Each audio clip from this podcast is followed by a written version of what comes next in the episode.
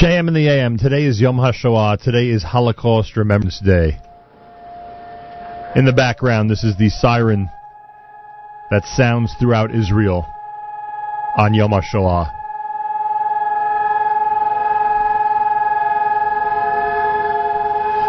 The country comes to a halt. Everybody leaves their cars. Pedestrians stand still. And everyone has an opportunity to contemplate, to concentrate, to think about those who perished at the hand of the enemies, Al Kiddush Hashem, during World War II. Let us not take the state of Israel for granted. Let us not take the sacrifice made by millions for granted. Let us take a couple of minutes or more on this Yom HaShoah and tell our children, our grandchildren, our students, our congregants, our constituents about this day and how important it is to remember those who are no longer with us. It is a uh, it is a profound honor to welcome uh, Israel Stark to our airwaves. Israel Stark is the author of A Boy Named 68818. It is the gripping true life account of spiritual resistance and survival under horrific circumstances. Israel Srulik Stark was born outside Munkac in the former Czechoslovakia. At the age of 14, he was taken along with his family and community by the Nazis. He lived through four different death camps over the course of his internment until his liberation in 1945. The memoir recounts his life and experiences of Srulik Storch before, during, and after the events of the Shoah. This dramatic memoir is uniquely targeted to tweens as well as adults. The story speaks to the generation of today who may know little or nothing of the Holocaust era. It introduces the tragic events of the Holocaust to today's youth in order to pass on and preserve its lessons, ones which remain startlingly relevant to this day. Let me also mention before I welcome Mr. Israel Stark to our airwaves that he will be presenting this morning at the Shulamit School in Cedarhurst beginning at 10:30. The community is welcome to attend and um, uh, the book available, of course, uh, everywhere. There is a website, a boy named 68818.com. Mr. Israel Stark, welcome to JM in the AM. Good morning. Good morning, Reb Nachum. How uh, are you this morning? I am. I'm fine. I. I am.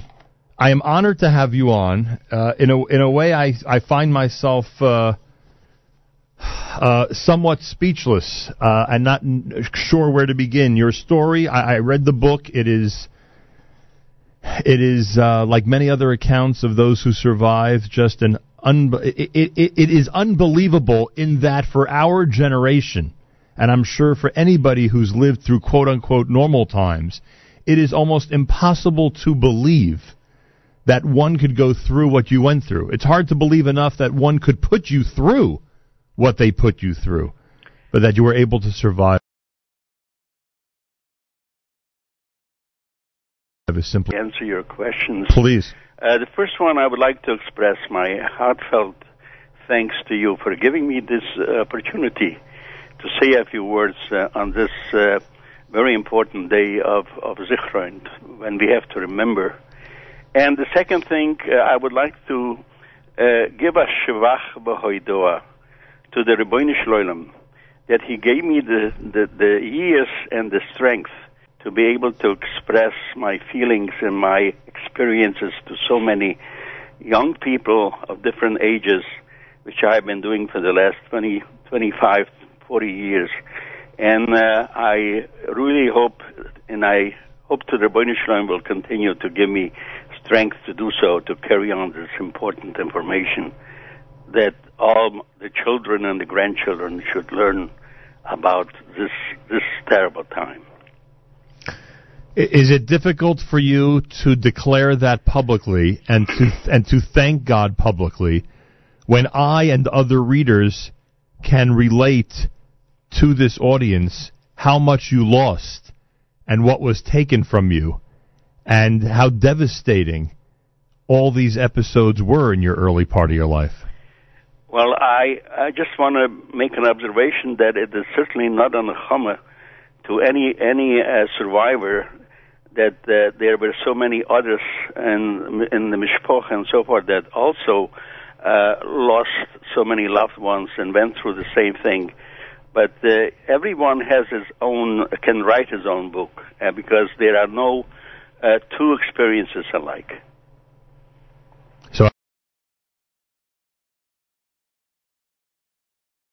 Similar. That is true.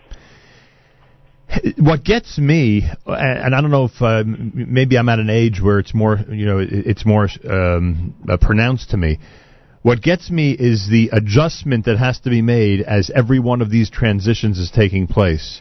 For instance, uh, at some point, and you and you and your family, and again, you were very young, so obviously the adults in the family, I'm sure, felt it more. But even you, as you write, you know, picked up the fact that there was something going on, that there was some unease in the community and in your family. Um, your family is feeling all this, and then all of a sudden, of course, you know, the, the soldiers show up at the door, decide to, you know, move into your house, and I'm not exaggerating. That's exactly what happened. Correct? At the Seder, when my father uh, recited the Vihishiyam Olenu, there were uh, several German officers in uh, just a door away because they have uh, uh, confiscated one of our rooms for, for their own use, and that was a few weeks before Pesach. And during the Seder, they, they happened to be in the next room while, while when my father conducted the Seder. So uh, I think one can imagine the mood of the Seder that that my family was in at that moment. I, I that's it. It's it's so hard to imagine and so difficult to comprehend. Uh, how how was anybody, especially the adults, able to sleep at night during that period? It must have been impossible. Well, as a young boy, I have. Uh, you, you must. Uh, you probably know that we did not have any radios, uh, certainly there was no television at the time. Uh, I did get uh, some of my sisters uh, received certain magazines, uh, Hungarian magazines, uh, and so forth, which I was able to read as a Cheder boy and uh, find out uh, basically what's going on in the world. Uh, and the second source of news, which was very important, was the mikveh. I used to uh, place myself in the side of the mikveh and every uh, time uh, sit there for several hours and hear every every Yid came in with a with a with his own news uh, uh, uh, flash and and what's going on in the world and also express his own opinion and I carried that with me and I carried it home. At some point, uh, your family is informed uh, directly, you know, face to face, that they have an hour to pack up. You have an hour to pack up whatever you want to take and, and gather together at the shul for the next set of instructions, right? That is absolutely right. That, that was exactly on on uh, uh I say uh, uh, uh, morning the morning after Achron Shel Pesach. It was on Isru Chag we still did not uh, get rid of the chametz of the of the I'm sorry of the of the kalim of the Pesach kalim.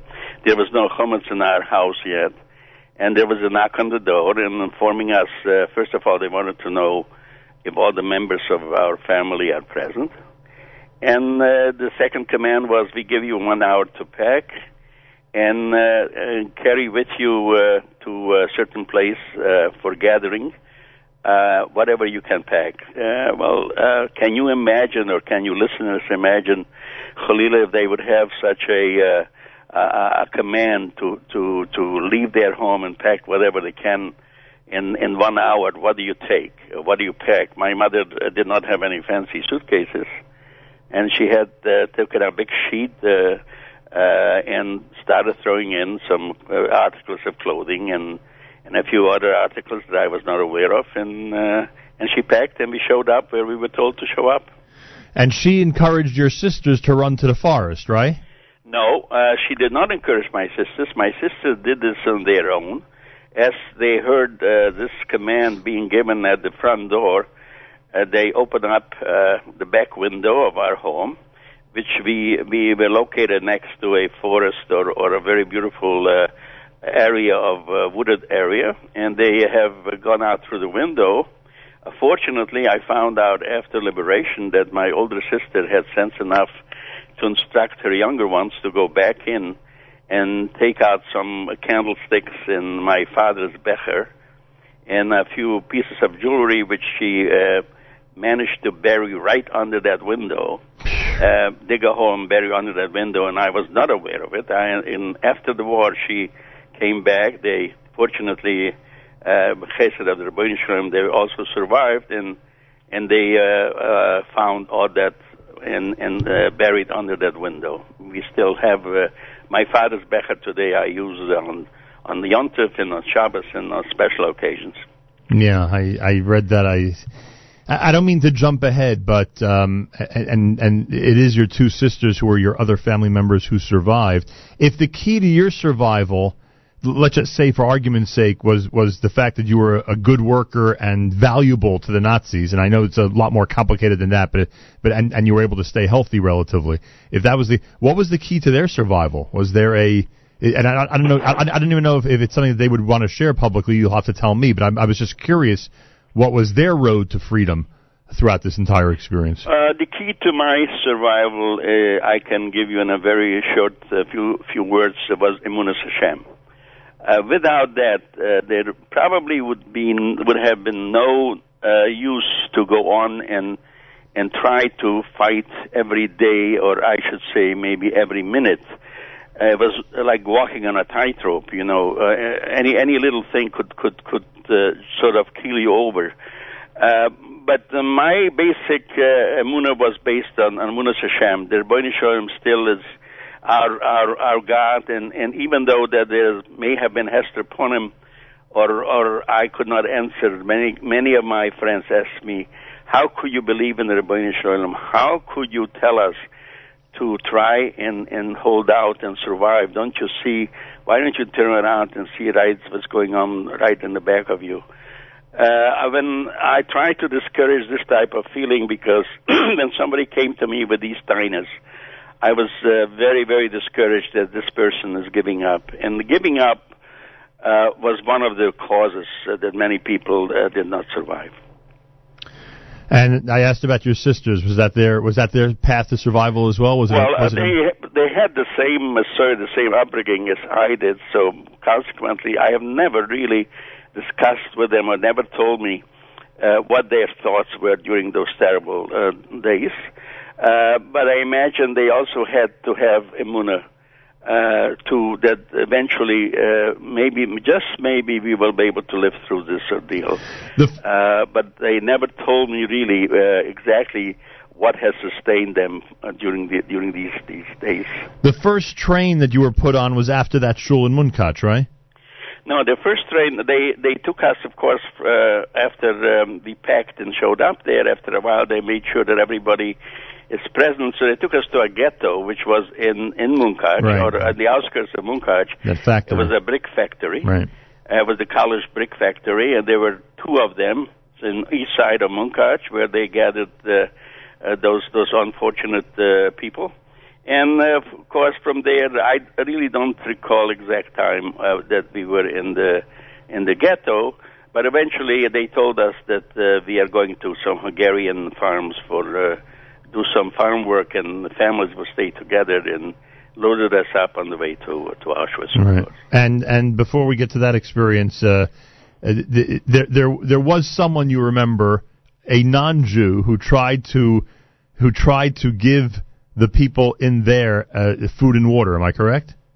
There was, uh, I don't remember that incident, but my sisters uh, were aware of it, and they arranged uh, that one of their uh, friends, uh, which was uh, a, a non-Jewish friend of theirs, uh, came to uh, uh, the ghetto and, and brought some food for us, uh, uh, which which was very much in need because, uh, as I said, it was the day after Pesach, and nobody uh, was able to bring along any food uh, Right. with them. At, on that morning that we were taken away. All right, and, and and of course that was at the risk. I mean, the, the, people risked their lives if they would do that, right? If they were found out, they would they would likely be uh, either. Well, not uh, so much in in Hungary or in our area. Uh, I think uh, then because uh, you have to realize that they did not have any more uh, the ability to to or the personnel, I should say, their their their uh, uh, people that did the dirty work for them to enforce everything. Mm. Uh, as a matter of fact, I remember quite clearly when they loaded us up in the trains, there was only two Hungarian gendarmes and one German officer present, and on that entire operation. And and can you imagine there were there were probably uh, several thousand uh, nefashas were loaded on, on this train, so uh, certainly there could have been a uh, very easily we could have overcome them and run away, but uh, but this is a different uh, different shita, this is a different sedra. Uh, that nobody uh, nobody helped us and nobody encouraged us to do anything of that sort. Israel Stark is author of a boy named six eight eight one eight. What can you tell us? I just think it's so important. Aside from the curiosities, I just think it's so important that we get a perspective. It's something we just can't relate to. What can you tell us about those experiences on the trains, on the cattle cars? Well, the experience on the train was uh, since um, we were told that um, we were going to be heading towards um, uh, some Hungarian uh, farms and do some farm work, and uh, we wanted to believe that. Of course, uh, just like we wanted to believe many other Shemuas that came through in, in Munkach, uh, from some people that managed to to come back with the from the uh, working conscript, uh, conscripts from the Hungarian uh, uh, young people that they took for work in, in, instead of the army, and they have witnessed some of the uh, real terrible shchitas in communist Podolsk in, in these most terrible areas. And and a few people here and there managed to escape from there also, very few. And so I remember as a little boy, we uh, these, these came back to us, this news filtered through, but uh, we, we just refused to believe it. Nobody wanted to believe it because it was so terrible. So uh, basically, uh, so once the train started moving, uh, they lifted me up and said, Srulik, uh, there was a little, uh, the only opening from the from the freight car was a little rectangular uh, window, and they usually the train sh- slowed up and it passed the main uh, railroad station like Košice and others and says, "Why don't you read off to us uh, what uh, station that train is passing through?" And uh, I did this several times, and of course, and every time it passed through a station, and I the mood kept on changing in in that in that freight car. Uh, because we realized that we are not going to any Hungarian farms at that yeah. point. In, inside the train, are people crying? Are people praying? Are people unable to move? What, what is it like? uh, yes, people were unable to move, but there was no there was no discussion, there was no crying, there was silence. But the silence itself had an effect on you because uh, somehow uh, I don't know. Sometimes people say something which has an effect on, on, on another person, but here the silence had an effect on everybody, and just everybody for was sitting with with his or her thoughts and uh, either say Tehillim or or uh, or, or um, contemplated uh, what the future will bring, but uh, nobody talked. The longest you were on a train was how long?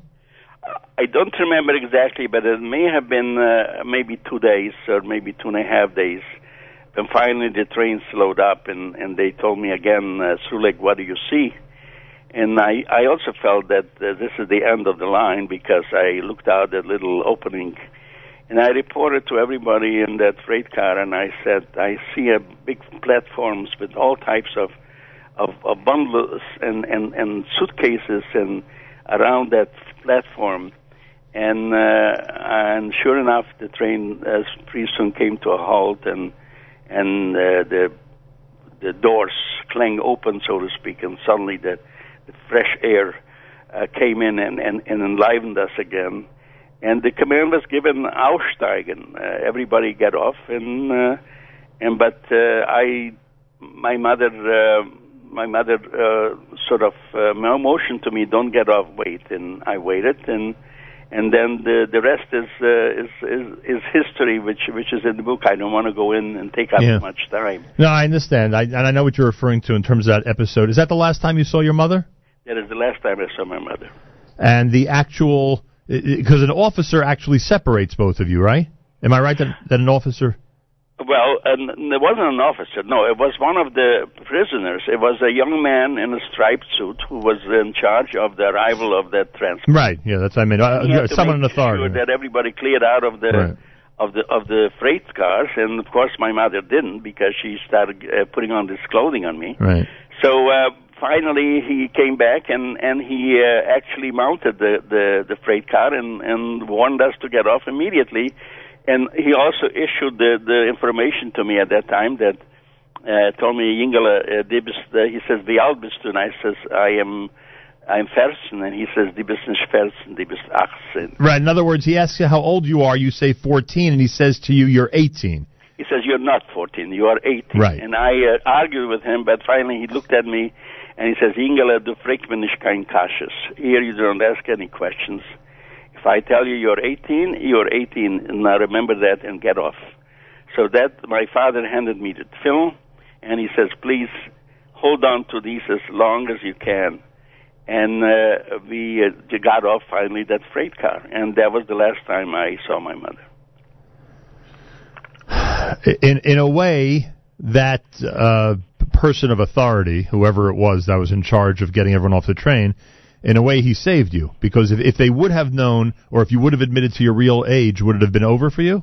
That's absolutely correct. In other words, no, not in a way, but he actually saved my life because if he wouldn't have tipped me off. I remember when it came to the selection, I I am not aware. I don't know whether it was Mengele, the famous Mengele Machmoy, or or some other uh, some other uh, uh, uh, but. Uh, uh, the question was if my father was in front of me, and the question is, wie alt bist du, kannst du arbeiten?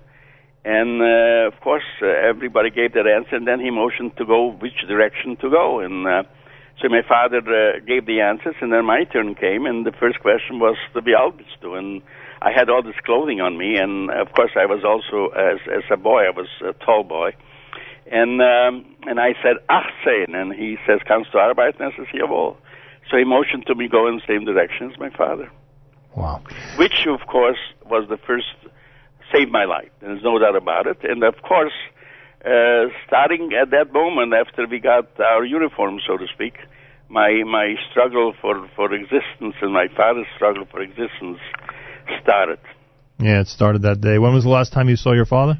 there, no, my father also we from Auschwitz. We were only in Auschwitz probably about I don't maybe the most uh, two weeks. Right and then they loaded us up again uh, on the way to Mauthausen. Mauthausen was uh, one of the most uh, terrible Vernichtungslager.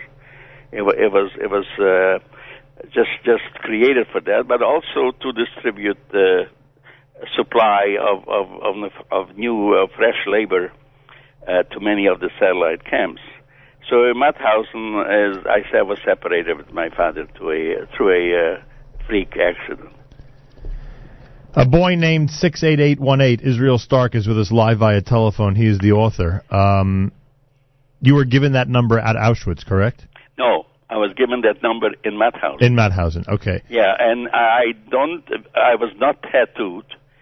And of course, I found out uh, uh, just about four or five years ago uh, through Yad Vashem why uh, certain uh, prisoners, uh, by certain Häftlingen, were not tattooed. I uh, do not want to take up too much time and go into this uh, particular reason, but I, I was handed a little piece of cloth with a red triangle and uh, with the number 68818, and I was told, little boy, uh, from now on, this is your name. Your name is no more Yisroel Star. And uh, this is the title of the book that I decided to uh, come up with, uh, which is I'm I'm just getting some tremendous uh, feedback about uh, six. I, I never imagined such success with this book, and uh, certainly it was not uh, the reason I, I, I I came out with it was not uh, for any profits or anything. There'll be no profits there, but it has been really amazing uh, how uh, people are, are are are excited about it, and and educational people in education. And what is really the most surprising, uh, Nachum, to me, is the non-Jewish uh, population, how they are uh, constantly calling me and reordering the book uh, to many different schools and, and different institutions and libraries. Hmm, unbelievable. At any point, did you feel there was any significance that the number ended with Chai? No, Uh, I was uh, just uh, recently, uh, since I came out with the book. I mean, some people have made that observation, uh, but I have, uh, I have never really thought about that. This might be uh, a certain symbol or a certain sign that uh, the, that it ends with 18. Of course, you have to also realize that many times uh, the uniforms, uh, or I call it the uniform, our clothing became soiled or, or, or torn or so forth. So there was no problem getting another uh, set of clothing, uh, of the prison clothing. But uh, the most important thing was I constantly was very careful to transfer that number over Right. from from my old uh, torn jacket to to my new one. So uh, if I would not Khalila be caught without a number or, or for some reason or other or or punished because of that. And I hate to even uh, I hate to even mention why it was easy to get replacement uh, uniforms. Uh, you you're right. I mean you don't have to mention it, but there was no no problem. The shoe was a different problem because any good shoes uh, were mostly even even disappeared uh, uh, in in barracks. So uh, and so they issued if somebody needed shoes, they issued wooden shoes. There was that was that was the the shoe. Uh, Basic uh, for for prisoners uh, in, in in in the concentration camp. I, I hope you don't mind um, if I ask you what, what, what some people might think are inane curiosities, but it just it, it, it's it. I I don't get this opportunity too often uh, to ask someone like yourself who remembers it so clearly and who's willing to share the information.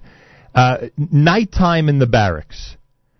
Uh, is there conversation? Is there any is there any activity? Is there is there is there is there overwhelming despair? What what is it like? Well, yes. At nighttime in the barracks, uh, we had, let's say, an hour or two before uh, actually fell asleep in in the bunks. I always managed to be, uh, the, and there were three tier bunks. I always managed to be on the top tier. Sometimes we were uh, seven, uh, we slept seven, uh, like like sardines, uh, uh, head in different directions, and sometimes we were even ten. Uh, of course, the, the lice was was unfortunately the, the one of the biggest problems, and uh, to, to be eaten up alive uh, through these parasites. But basically, most conversations uh, just were are, are along food, food, food, food. Remember what I ate. Remember what we had, and remember this. And of course, if we, if we uh, I, I, I probably read about Koppel in the in, in the book. A Koppel was, uh, of course, our uh, computer, and uh, we had no energy, or there was no need for for me or to my friends to um try and uh, keep a hashbon, whether it's uh, five days in in, in Iyar or or whether a yontiv is coming up. Right, Koppel was the man who was able to keep track of that, right? But he, uh, we wanted to know what day it is, and we wanted to know what week it is, or whether it's uh, what. All we had to do is consult with the Koppel, and, and he gave you the answer immediately. Right, wh- wh- which which it, it struck me so when I read about that that how many people you were lucky in that he was there. How many people went through these situations didn't even know what day it was, and I'm not even I'm not even talking about wondering when Shabbos is. Just it, it, must be so disconcerting when when it's just one day into the next, and you have no idea, you know, any uh, any judgment of time, space, anything. You're right. There was, no, of course, you, you have to realize we had no watches, we had no paper, we had no calendars. Uh, we had nothing of a kind. We only could, of course, tell when when the, when is the daylight and when is when is the time when night it comes around. Uh, but basically, uh, any other information, it, it was something that we, nobody wanted to spend some energy and try to uh, figure out uh, uh, what date it is because it was of no importance. Every day was just trying to live through and trying to exist another day. So, but uh, but of course, sometimes we did have to know because we wanted to know if. Uh, uh, still, if if we miss, uh, let's see, Yom Kippur or Kippur is coming up, or Sukkot and or any other uh, date, so Koppel was there, and and that was uh, uh, God a God given, uh, I think, gift to us. America's one and only Jewish Moments in the Morning radio program, heard on listeners sponsored WFMU East Orange, WMFU Mount Hope, Rockland County at 91.9 on the FM dial, broadcasting live from the Sonia and Robert Gold studios in Jersey City, New Jersey, around the world on the web, jmandtheam.org, and of course on the NSN app. Israel Stark is with us on this Yom HaShoah, this Holocaust Remembrance Day. The book is entitled A Boy Named 68818.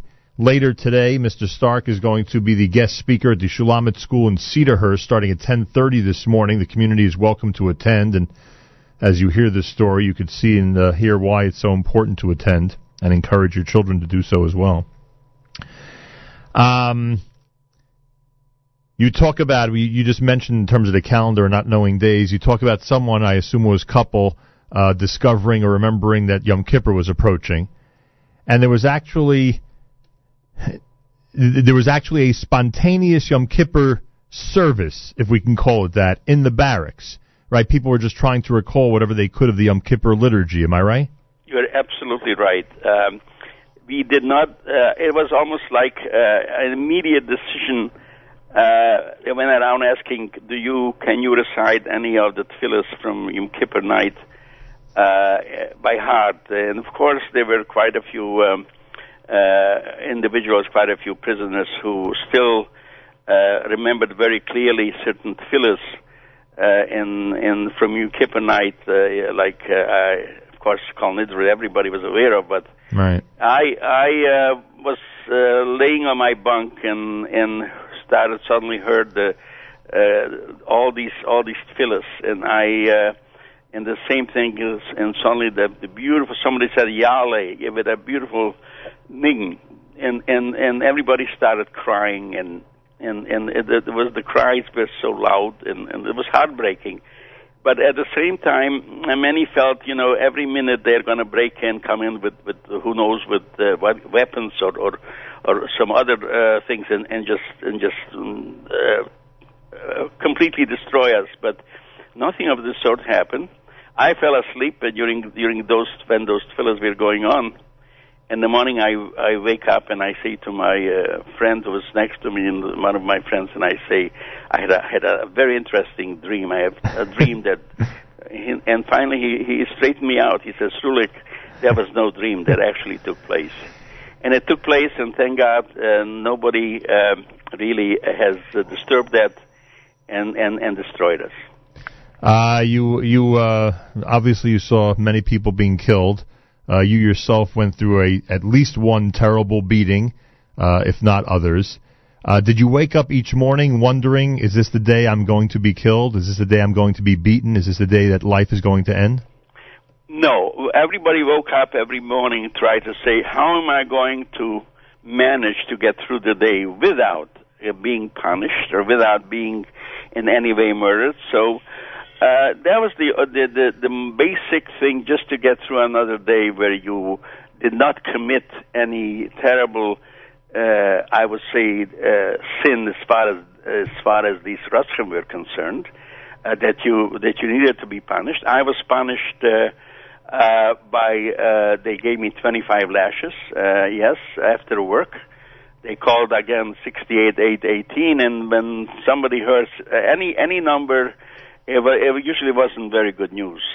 So some uh, of the German, uh, um, uh, I would say, managers that managed our work uh, reported to, to to the capo that I uh, uh, I did not do my, my job, which was uh, bringing those those pointers. Uh, for for for uh, into the tunnels, right? For able to to advance with the drills, and I was late or I was goofing off, so uh, they they gave me 25 lashes, uh, which was uh, terrible, of course. And uh, if it wouldn't be for my friend who gave me the tremendous support at that time and helped me to get back to camp uh, and so forth, and thank God, uh, eventually it, um, I, I healed and, and I overcame uh, that punishment too. So again, it was the will of the Ribono Shel Olam for for me to to go on from one thing to the other you, the the nature of your work kept you out of bad weather conditions very often, which you write is a tremendous advantage because most people have to suffer in the outdoors in very bad weather, right? No, the advantage of my work was something else. The advantage of my work was that I had access to fire. To fire. Nobody else had. Right.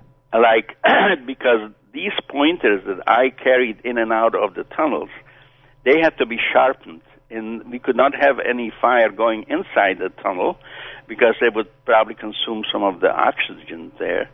So uh, I had to carry it out, but having access to fire gave me a tremendous advantage because uh, uh, many many of the prisoners came down with dysentery. Dysentery was one of the biggest biggest problems. Many got so bad that they had to go into check into a Revier, a hospital, so to speak. But unfortunately, I don't know, remember anybody that ever checked out. Right. So uh, consequently, I managed to, to to to make a deal with the blacksmith, and I told him, "Can I burn some wood?" And I was told that that uh, charcoal is a refuah for dysentery. So I I burned some wood and I let it cool off, and then I scraped off the uh, the charcoal or the burned part Right. into a powder. Uh, the problem was I didn't have uh, where to how to package that, but finally, finally I found some big leaves near a pond, which I packaged that black powder, and uh, then some some paper from cement bags, and I distributed this to some of the prisoners suffering from that machla, and uh, many of them, many of them told me, Srulek, it was a great help. It was a great help. So that was one of the tremendous advantages that I had that nobody else had is the access to fire. And what and what about the weather though? Because uh, obviously you're not clothed properly, and at night I'm sure you're not covered the way you would normally be in these days. I mean, The weather, the weather was only a factor in in the time when they because we we were in of course in the camp in Melk in the camp itself, but the work was I would say about a half an hour, uh, three quarters of an hour away uh, from from the camp in in the mountains where we built tunnels, which eventually uh, the the Germans wanted to use it for industrial purposes and establish some factories in these in these tunnels. Uh, so, uh, but so inside, working inside, uh, the, the the weather was not a factor. The weather could only be a factor marching back and forth uh, from the uh, back into the camp, and sometimes it was absolutely in the wintertime absolutely unbearable, and people were just crying or or, or, or wanted to give up. And uh, I remember in my group started to sing. We we we were uh, saw that it was a very a terrible uh, um, situation, and we started singing. And eventually, believe it or not, little by little, others started to joining us uh, us in helping us sing. I think it took away some of the terrible uh, condition of, of feeling the, the terrible cold and and the rain and the wind and the snow. So uh, that was also a great moment. Israel Stark is with us. Were, were, were you were you given food more than once a day? Uh, we were given food in the morning. We were given some kind of a. Um, uh, it was called a tea or a soup, uh, which was. Ba- mm, uh, I, I felt it was made from caraway seeds, but the, the portion of bread, uh, which uh, I say we couldn't call bread because it was not regular bread. Uh, it was a loaf divided sometimes in eight portions and sometimes in six portions. It was given to us uh, every evening uh, after we came back from work, and with uh, some soup, supposed to be called a gemüse or, or a vegetable soup. Uh, I imagine from the leftovers of the of the of the German kitchen, which uh, was ready to be uh, thrown out in the garbage. Was there ever an episode or any indication that these vicious murderers had any humanity in them? Was there any encounter you ever had where you said to yourself, "Oh wow, this really is a human being and not just the monster that they always are"? Yes, I had one encounter because I was also wounded in a, in an accident uh, on this uh, conveyor belt. Right. Which you almost, yes, I mean, your your life almost ended in that episode. That is correct. But uh, I was saved also there, and um, so uh, basically, uh, I try to hide it because again, uh, if you are not able to work, do your job, they you are not uh, useful anymore. Right. Uh, many times I was when we marched back and forth to to the working area.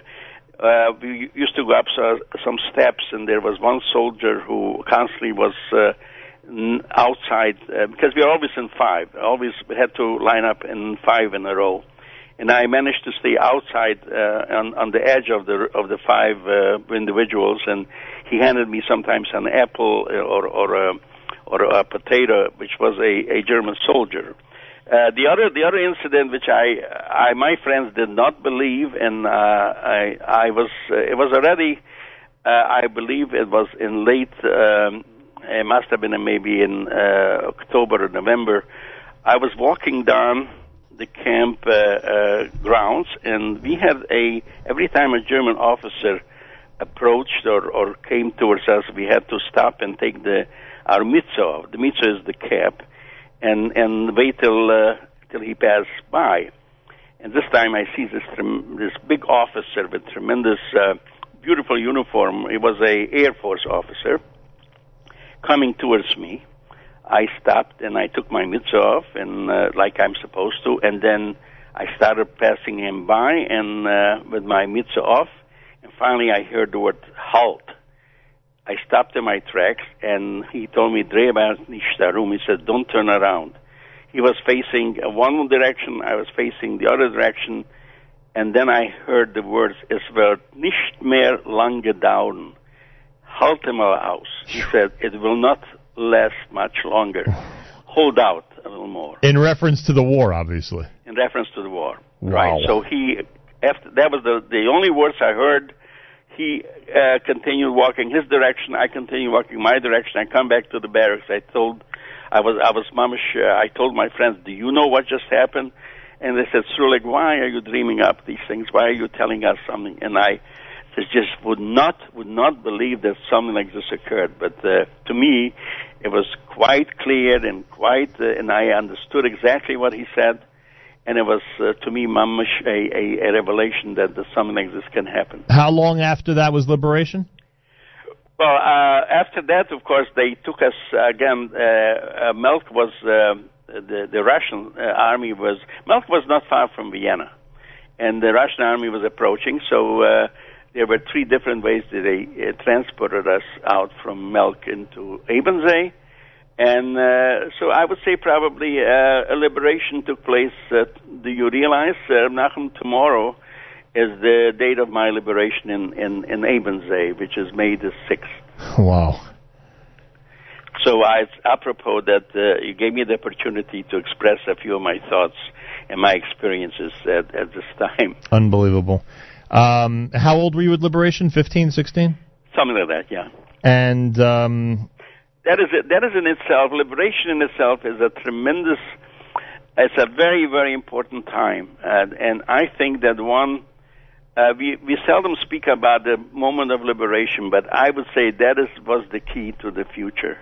In my own memory, I feel that uh, we were standing under dark clouds, and and and if it wouldn't have been for uh, moments where uh, with the with the Klausenberger Rebbe's Chisa Yugoneleno, where he came by and said, uh, Rabbi Isai, we have to go back to our Masoira, we have to go back to uh, what our what our mothers and fathers taught us, and we have to establish uh, girls' schools, and we have to do something, and and and he encouraged us. And uh, we were at this point, I imagine it, it was like Purim again. Kimu v'kiblu mashi kiblu kwar and and I can say only what what we have today, what what what the the the the, B'nai Torah in in the in the schools and the in the Talmud and the moistures that we have today in in Eretz Yisrael in America and all over the world. I think it's because again the, this the Shadus of Plato, which we are standing at that moment of liberation, said oh, it's uh, difficult to argue with that. I think you're 100% right. Um, you you write about what seems, at least, uh, you allude to it, uh, a group of young people, a, a group of your uh, of people your age who you were My peers, right, right who you were close with. right. Uh, I think there were nine. I think you wrote or eight or nine. Seven. Seven. We were actually uh, eight, but uh, one never got uh, no two nine, but two got uh, wounded. There was a bombing on Shebusar. I don't know if it was Shebusar Batamas. They bombed the the German uh, barracks, uh, which was around the camp. But uh, many uh, we were also hit. Many barracks were hit with bombs.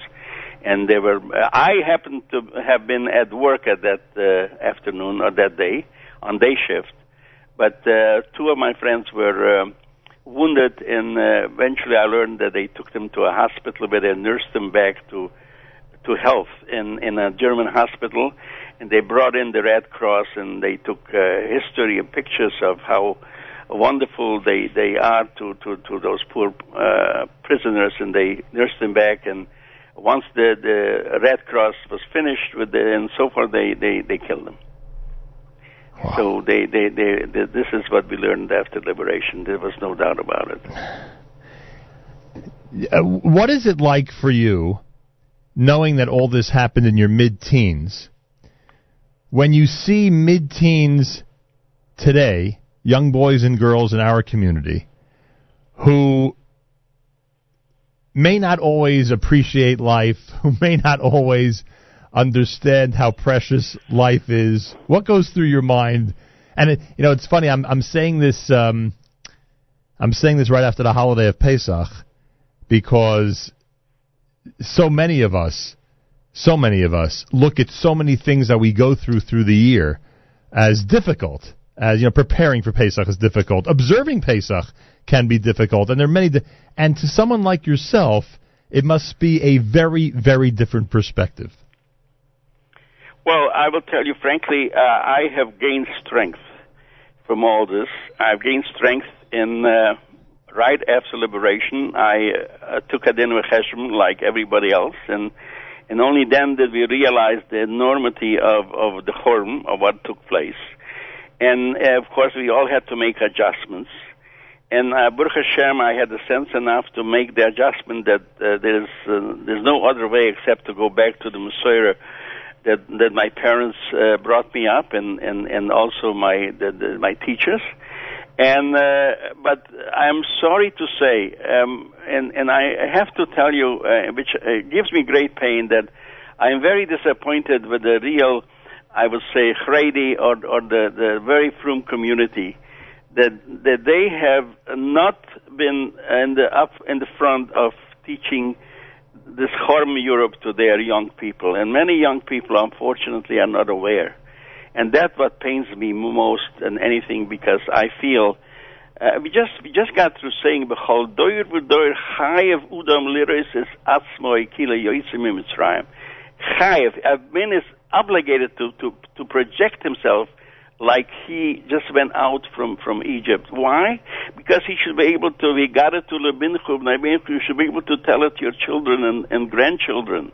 And these young people in the yeshivas today and the very, this are not, they're not given that information and they are not going to be, able to be Mekayim that. This is what pains me a great deal. But Baruch Hashem, I myself, have been strengthened by all this, and and I am no problem talking about it and I'm doing my share because I think Vihigara to Lebinchu is very important. And if, if Lefiani as date, I would even go further. I would say Chayev Udam Liris is Atzmoy, Kili Yoise me, me, me Mauthausen, me Auschwitz and Treblinka and all these places like he was he was liberated himself. In that way, they'll be able to give over to their children and grandchildren. Uh, understood, and and believe me, much appreciated. And your words are so vital and important. But but is there a message directly about the? Is there a message directly to to us, a spoiled generation, in terms of remembering and thinking about what our predecessors have gone through? Well, the message, first of all, is twofold. One, one is that I don't have to encourage them because it is a mitzvah to say, a midoraisa to remember Ma'usul Molek, that's one thing. And not only, there many say it's not only on Purim or, or on, on, on, on time, uh, on that time, it's, it's mamish every day, one should remember that. And secondly, is I'm saying that we should all take a, a, a, uh, a, a Musar Haskell, uh, and, and see and tell our children, look here, uh, of course we, we, we had Mitzrayim and, and and and and the all all all the children are goes through Parshas Boy and and and learn about what. what the, the, you know what Rabbi Shalom did uh, in, with, for us uh, on Yetzias Mitzrayim, but uh, they also should know uh, about what happened 70 only 70 75 years ago approximately. And unfortunately, there's it's There are many uh, less and less individuals like me who can get up and, and, and speak about it and say, this is my experience. The Ruiti. This is what something I have seen. And I was not, not something that I was told by my grandfather or great, or, my, my brother or sister. So that is very, very important and, and I hope as I said, that as long as the Rebbeinu Shalom gives me the koiches, I I will continue to do this. But I also feel that we also have to keep in mind that we, Baruch Hashem, have now a country called Eretz Yisrael, which is strong, and and and and, and we uh, probably don't even realize ourselves how how strong. We have to uh, pray to the Rebbeinu Shalom they should continue to to to guard them and give them protection and and be able to because they are our protectors now. And I don't think that anything can happen now to the Jewish population as long as Israel is, is strong and vibrant. Yeah, well, that's a very important message. Uh, that's for sure. Israel Stark is the author of A Boy Named 68818. There is a um, presentation you'll be making today in Cedarhurst at the Shulamith School at 10:30 this morning. The community community is welcome to attend that. We should also mention in the book itself you have a a guide, a uh, I guess we'd call it what a teacher's guide, an educational guide. It is there. The book itself is is, is based for uh, educational purposes for schools and libraries, and there is a historical overview, and there's a timeline and and uh, maps, and and of course everything that you need in order to understand. Uh, what I'm trying to say and what I'm trying to convey. A lot of survivors are silent about their experiences. Were you silent for a while, or you've always been open about these discussions? Uh, very interesting question. For some reason or other, yes, I was silent, but basically to my family. My family has been complaining, that is my children and my wife and children and grandchildren, have been complaining, that Dad, you have never spoken to us uh, as, as you go around now in the last uh, uh, 30, 35 years speaking to many institutions and, and moistois about your experiences. Why not? Uh, I really, uh, for some reason or other, I don't know, maybe it was a hidden a hidden feeling that that I did not want to to upset my own family uh, on something to that effect. But I still don't understand why I open up to outside uh, audiences, but not so much to my family. The book was written by telling your story to your daughter, correct? The book was written because many times I got through speaking in uh, many moistois and uh, I always asked, "You have a library?" And they, of course, every every school has a library. So many times I I asked to see the librarian, and I uh, asked the librarian. I says, "Let me ask you a simple question: If Moishele, Yankele, Ruchele, or even Johnny would come to you and say, "You know, I just heard this man called uh, Israel or Srulik uh, speak about such terrible things that happened to um, our grandfathers and, and, and our grandmothers. I mean, do you have anything that that I can read up or know more about it? And this uh, this uh, maybe a nine or ten or eleven or twelve year old uh, child. What would you give him? Oh, we have we have that. Librarian said, "This is. Can I see some samples?" Most of the time, I'm sorry to say, they had a few si- simple, uh, uh light, uh, few page, few uh, pamphlets that they brought along and says, "Well, this is uh, somebody that has written them." I says, "But you have anything which is, of course, uh, you you cannot give these children to read the Frankel. Uh, uh, the, uh, this book is is of course uh, known." Uh, uh, all, all over the world. I mean, that's not for their age or, or for their understanding, but nevertheless, I felt there may be a need. There is a need for me to go and tell my story in in a book form and I spoke to my uh, daughter who has been writing many uh, been writing uh, many different articles. And finally she agreed to listen to me. And it took us 3 years. It took me 3 years because she was so exact. And she checked everything through with experts to see if if, if what every statement for instance I said my uh, distance between my cheder from my home to the cheder in Munkach was two and a half kilometers, and she finally found out that it, it was three kilometers. So she called me to task and say, "You you made a mistake," and and so forth and so forth. So I said, "Well, I should never make any any bigger mistakes," but uh, it was so exact, and I feel, and I'm very satisfied that it, it filled the need because I've had some wonderful, such wonderful feedback from different educators and, and libraries about uh, this uh, book named "A Boy Named 68818." Um, th- there's a tradition, I think, that I-, I would guess that I'd have to say it was started at some point. I don't think it goes that far back, but I could be wrong. Uh, there may be a, a, precedent of, of many, many years in Jewish history uh, that uh, if one receives a blessing from somebody who went through your type of experience, it is a very uh, valuable blessing. It's a priceless one. Uh, I, I would I would bet you've been approached with that before. Am I right? I've been approached many times. I'm very embarrassed. Uh, I um, have I've heard that the the Satmar Rebbe, or uh, he's a Yugonolenu, he's the one who mentioned that if you need a brocha, don't come to me, come to someone that that has a tattoo on his arm. Right. Uh, I heard that's that was his statement. And yes, many people approaches me. I, I says I am not a kohen, and well, but maybe as uh, we have also the the the Mamer Chazal al tie birchas uh, uh, Hedya. Hedya kal beyanecho. And I was uh, so fine. Uh, every Jew is entitled to give a brocha to the other, to the other his friend or or, or his uh, mishpucha maybe maybe the Rebbeinu Shalom will, will will will will agree with it. Well, Mr. Stark, if that's the case, I'll ask you to give us a blessing, and I don't just mean the people here; I mean everybody listening as well. That number one, we appreciate and remember those who have sacrificed and have passed Al Kiddush Hashem on this Yom HaShoah. Number one, and number two, that all of us, survivors and others, continue to fight for a safe, secure, and strong state of Israel, and that we do what we need to do in order to guarantee the future of the Jewish people. This, this, I, I, I really agree with everything you said, and this is very, very important because this is going to be our strength. This is where we have to put our efforts in, in to see, and uh, and we say we still hope our bias girl tzedek b'mheir b'yameinu.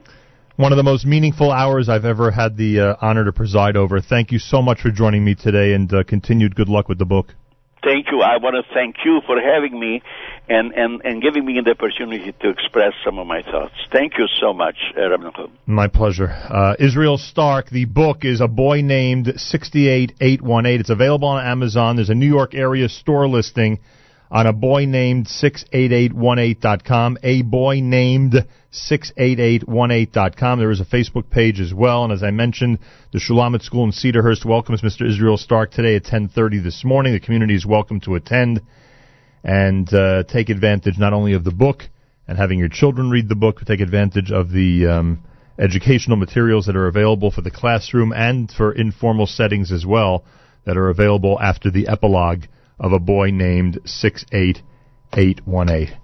You are listening to Yom HaShoah 5776 edition uh, here at JM in the AM.